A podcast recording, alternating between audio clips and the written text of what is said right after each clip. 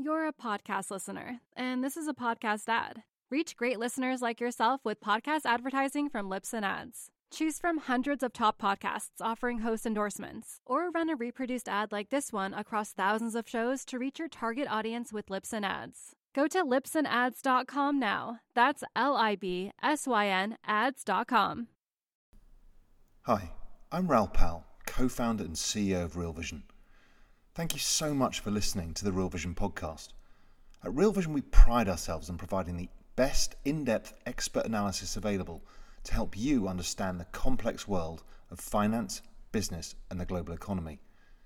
If you like what you hear, I hope you'll accept my invitation to try Real Vision Plus for thirty days for just one dollar.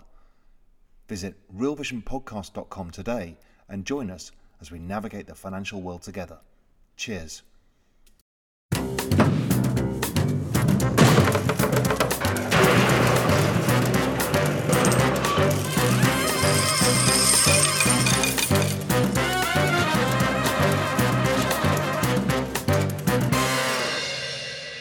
All right, welcome to this week's edition of the Knock and Effect uh, podcast. It's very special this week because my co-host Justine is here. Hello, hello. As is in the very booth, the the very booth. Yes. The very booth is the professor himself, Roger Hurst. Hello, everybody. Hi. This is this is how are you like in New York, by the way?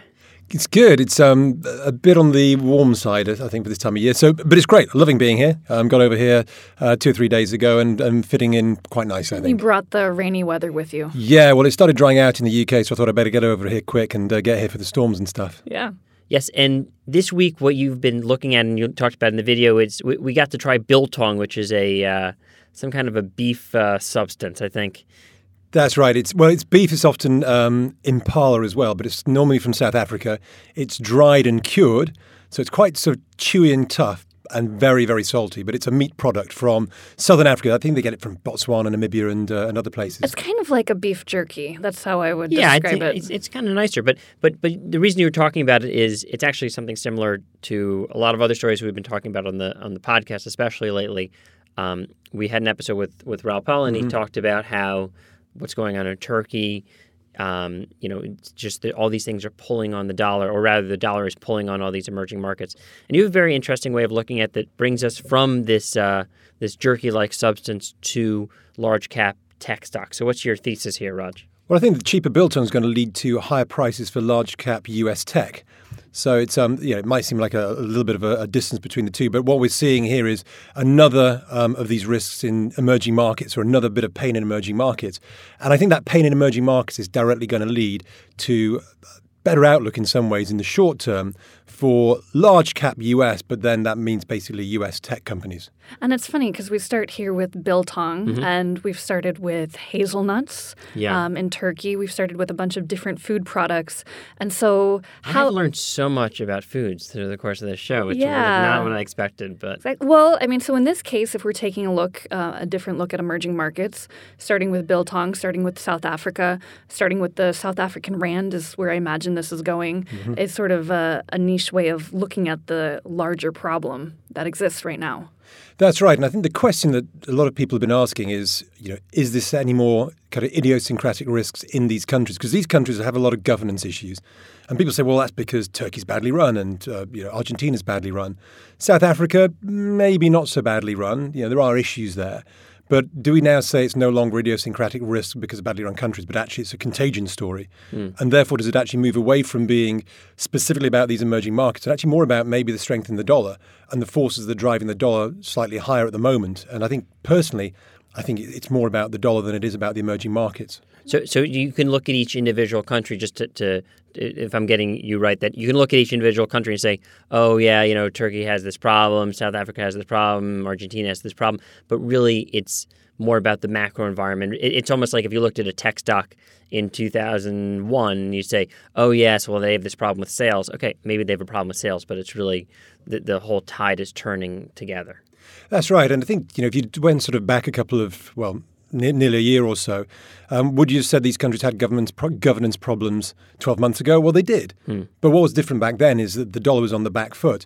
And that kind of gets back to the question, well, why was the dollar not doing so well last year because the world was rip-roaring. And that's the key, is there's this thing called, we talked about the dollar smile.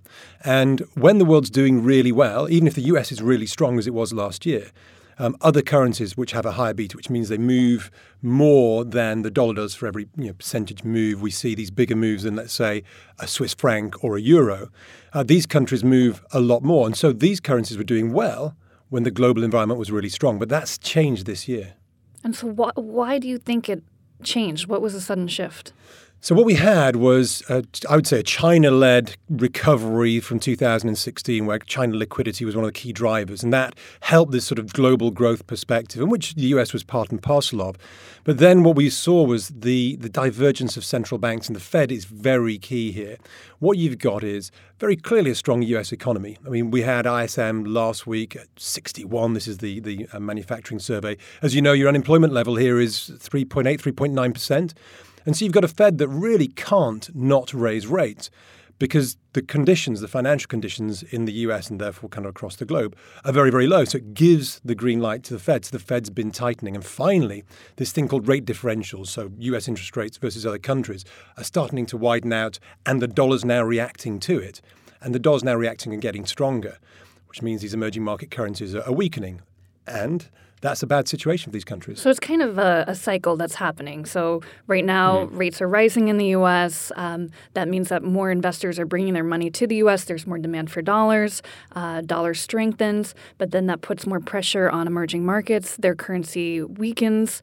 And then they run into a lot of problems because I guess they have a lot of debt, too, that's denominated in U S dollars. Yeah, I think there's two elements to it. One is the what they call the external debt. So how much debt do they have in external currencies, which basically means the dollar.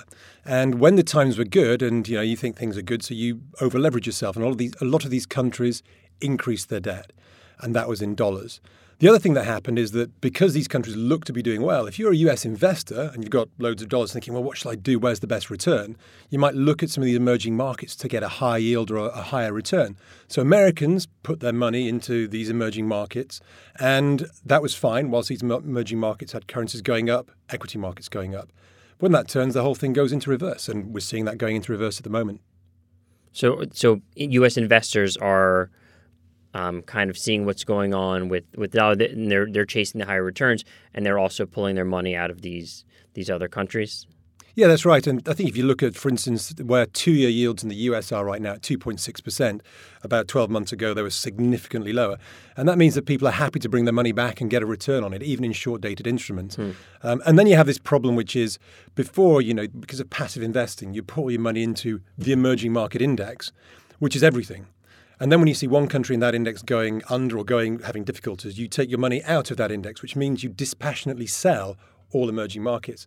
And that's what a lot of U S investors and global dollar investors are doing. They're just dispassionately selling emerging markets because of the one or two that had bad governance that have kicked the process off. So in the same sense, selling begets selling, but then in another case, buying begets buying, because um, if you look in flows, um, a lot of money's been going into U S markets, but it, it's crazy because we're at all-time highs, and then it's sort of the idea that we can keep going higher and higher and higher, and so then more money comes into it.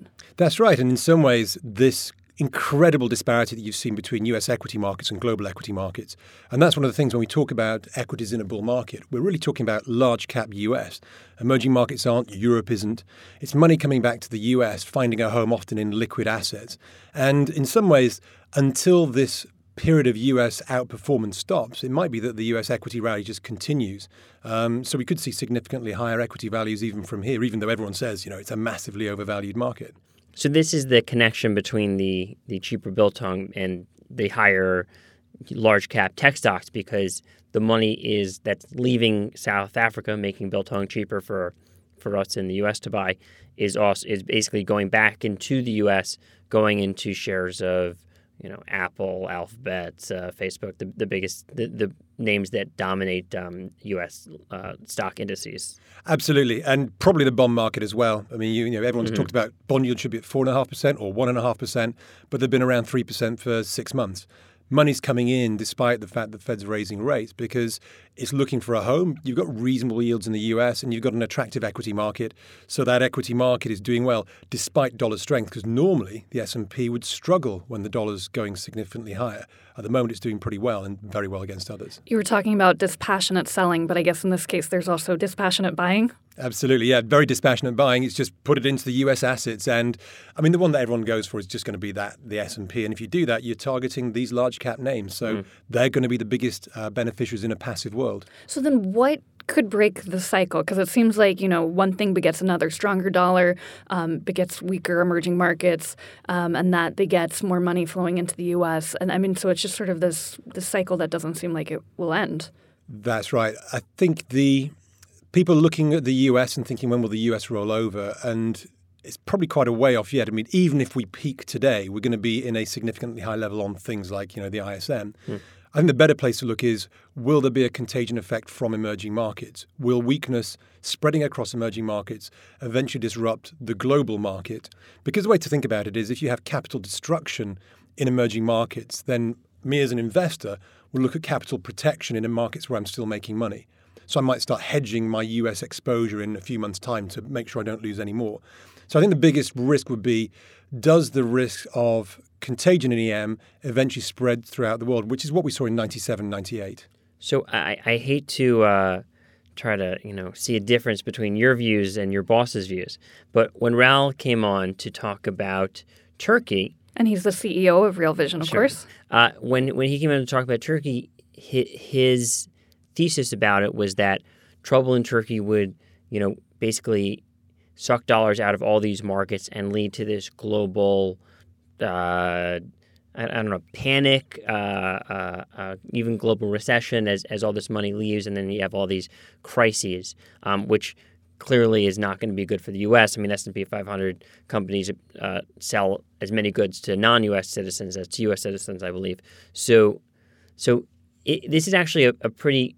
big difference, because you you and Raoul would seem to agree on, and I, by the way, I encourage people to go back and listen to that interview from a few weeks ago, but you and Raoul agree on most of the the first two steps, but then you have almost opposite views about what that'll lead to, unless I'm missing something. It's purely a question of timing, and my own thoughts would be that the U S equity market isn't vulnerable in and of itself until the external forces come in. Now, the irony is, is that those external forces are sucking money out of the kind of global market into the U S market, which makes things look better. Financial conditions are incredibly low, which allows the Fed to continue raising rates. It kind of gives this impression that the U S is doing really well, and, and it kind of is on a relative basis.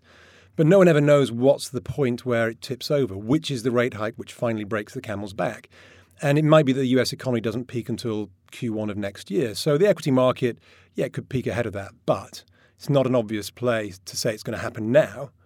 And I think, you know, there's a good chance that the U S can continue to outperform. So that is a that is a different that is a difference of views, though. That it, it it's actually pretty interesting. I, I see a lot of similarities, though, because I see in yeah. either situation uh, you are going to have a strong dollar. Because if you look back at what Roger was talking about with the dollar smile, the dollar does very well when the U S outperforms. The dollar also does well on the other side of the smile when uh, there's a lot of global weakness. So that's sort of a risk-off position. People want to put their money where it's the the least dirty. Or the most clean, dirty shirt is, That's I think, right, the yeah. phrase. Um, and so in that case, a lot of money flows into the U S. So either way, whether there is a global recession or if the U S continues to outperform, you're still going to see a strong dollar. It's only when you have emerging markets, when you have the rest of the world strong, that you get to the middle of that smile, the lowest point, where um, the dollar is weaker. But, well, I, I don't know, because the implications for U S stocks seem to be... there seems to be two theories about the implications for U S stocks, because either this money is leaving these crisis-stricken areas largely because of, you know, stocks going up leads to uh, to more people chasing U S stocks, but largely because of what's going on in the bond market due to the Fed. So all this money is coming into the U S and going into to U S stocks. And so basically using using Roger's principle to assess Raoul's argument, The the counter-argument would be, well, it's almost like saying, you know, the restaurant's so popular, people are going to get annoyed that how popular the restaurant is, they can't get a reservation, they're going to stop going. So that would that would argue for a moderation, not like that that restaurant's going to close anytime soon, because it's it's almost the conditions can sow the seed for the conditions to stop being quite so mm, ebullient, right? But not lead to a crisis. I, I, the the question here, and I think this is uh, it goes back to the dollar smile, is that at the moment the U S is on the positive side of the dollar smile. There comes a point where does dollar strength create a global contagion event? And instead of going through the dollar smile where the U S is sort of underperforming, you just go straight from dollar strength because of U S outperformance to dollar strength because of global contagion and risk off. And I think that's it's the timing of that shift, whether we go directly from one to the other. And Raoul would say that we will go from one to the other, which means that you then get a real surge and a risk-off surge in the dollar. Can you go around the back of the head to get to the other side of the smile? It's not been known yet, but you yeah. probably... And I think that, and I think that kind of overall outview or outlook is is really the difference between the two views, and it's mm. a question of timing. But I think the contagion event is the big risk event that gets glossed over by the fact that we're still on the nice side of the dollar smile. And right now, I will say U S corporate earnings are pretty good. Um, I just remember back in twenty fourteen when it was I was reporting on earnings, and every day it was McDonald's coming out saying that earnings were weaker because of the dollar strength. Mm. Boeing coming out saying that it was dollar strength. It, we would start making fun of it because it was just almost humorous to see mm. which company was going to be next to say dollar strength was hurting their profits. Um, but that, that was a huge issue. And so we haven't seen that quite yet, but that might be something that, that comes. I think so. I mean, with the dollar at the moment is in the middle of the old range, so it's not broken to a new mm-hmm. high. The big difference between now and when we had dollar strength a couple of years ago is in the position of those um, emerging markets which levered up during those good times, so that now when the dollar's going up, they're in a bad position. The U S itself is is probably better off in, in terms of its economy, and we've not seen the level of the dollar yet, which is massively hitting those overseas earnings. And at, at the emerging market level, it's still a few countries which are going through a crisis, not the whole emerging market. But but here, it's interesting. I think you guys are actually talking past each other because what you're talking, Justine, you guys can't see me gesturing out there. Uh, Justine, what you're talking about is the fundamentals of the companies. And Roger, what you're talking about is actually the um, macro environment and how it uh, affects sentiment. So so actually, it, it's just a different way of looking at the world. So so in Roger's environment, it doesn't actually matter how much these companies are earning. There's just money going into, you know, the S P Y or other large E T Fs that end up flowing into the Apples of the world. Whereas you're kind of pointing out that it, it causes earnings problems. But I mean, if, if if valuations just continue to rise, then it doesn't really affect the companies. Another way of looking at it is, is take the other big tech stocks globally, which are the Chinese ones. They've been having a terrible time in terms of their share price as money's been coming out of these emerging markets. But actually, their their actual earnings is still pretty good. So again, the mm. relationship between Chinese tech stocks and earnings is not really related at the moment. And another key point is that what, what Roger mentioned before was that in twenty thirteen, twenty fourteen, we saw a huge spike in the dollar. And that was something that companies had to adjust to. Whereas here we are sort of, it's rising, but we're still within the range. So that is a key difference between what we saw before and what we're seeing now. So do you, so Roger, do you think that it's going to break out of the range? I mean, do you, do you think the dollar is just going to really shoot high? Because if all, if all these countries fall into crisis, there will be a rush for dollars, no? I think so. And this is the kind of the key about the euro-dollar market, which is the euro-dollar market or international dollars, the availability of them. This is where everyone kind of borrows and sells them. Pitbull's uh, second most popular album. Which was it? International Dollars. Ah, yeah. Nice. I like it. The international dollar market is is tightening because the U S corporates have brought dollars home. Uh, and and so and also if you start to see a contraction in global trade, which we are seeing under this world of protectionism, then the availability of dollars does decline. So I think there's a big risk. When people talk, you know, about the dollar should be weaker on these structural reasons, I still think that the dollar has to be extremely expensive, not just slightly overpriced, but at the point where people reject the dollar because it's too expensive. And we've not got to that point yet. So I think that the risk is that the dollar will eventually break out. I think there is an asymmetric risk to the upside from here.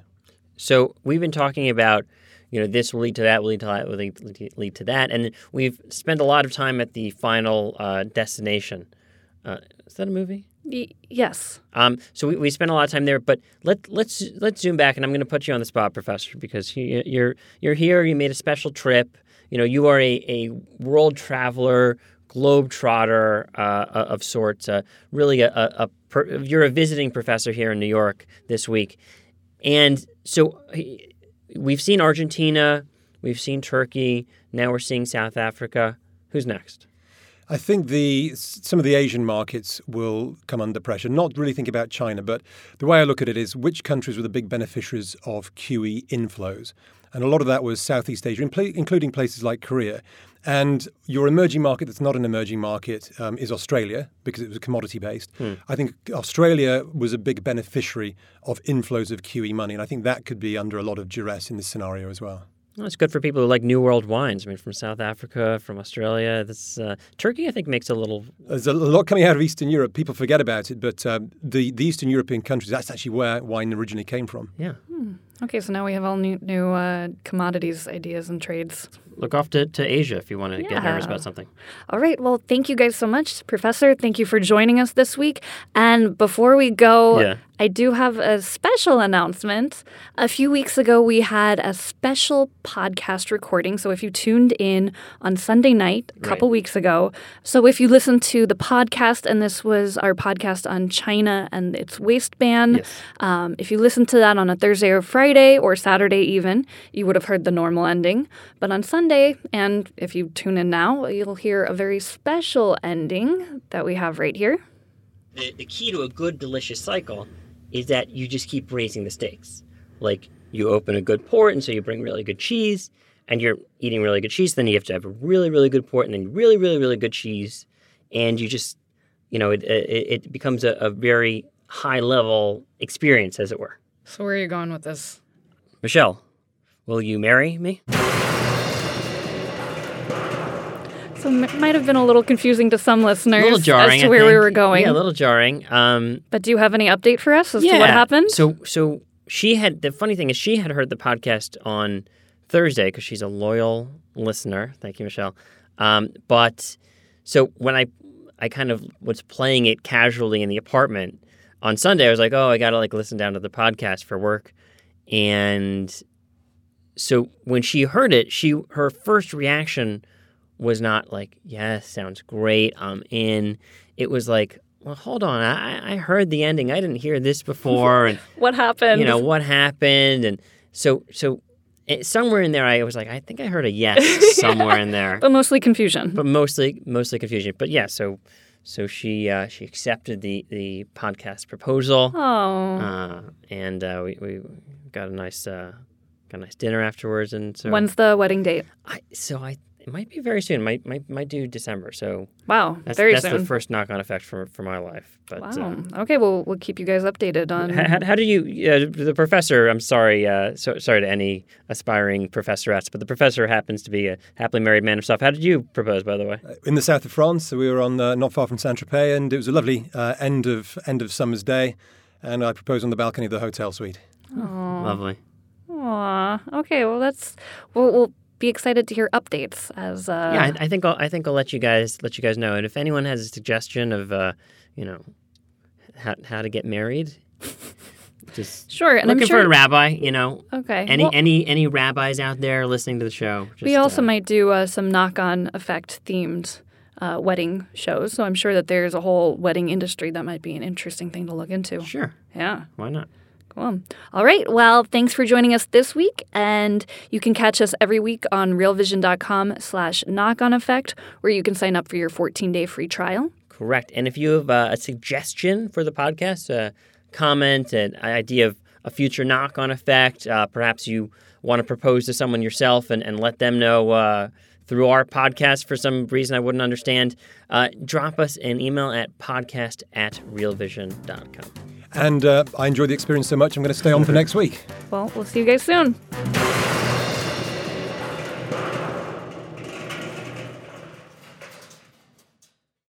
You're a podcast listener, and this is a podcast ad. Reach great listeners like yourself with podcast advertising from Libsyn Ads. Choose from hundreds of top podcasts offering host endorsements, or run a reproduced ad like this one across thousands of shows to reach your target audience with Libsyn Ads. Go to libsyn ads dot com now. That's L I B S Y N ads dot com.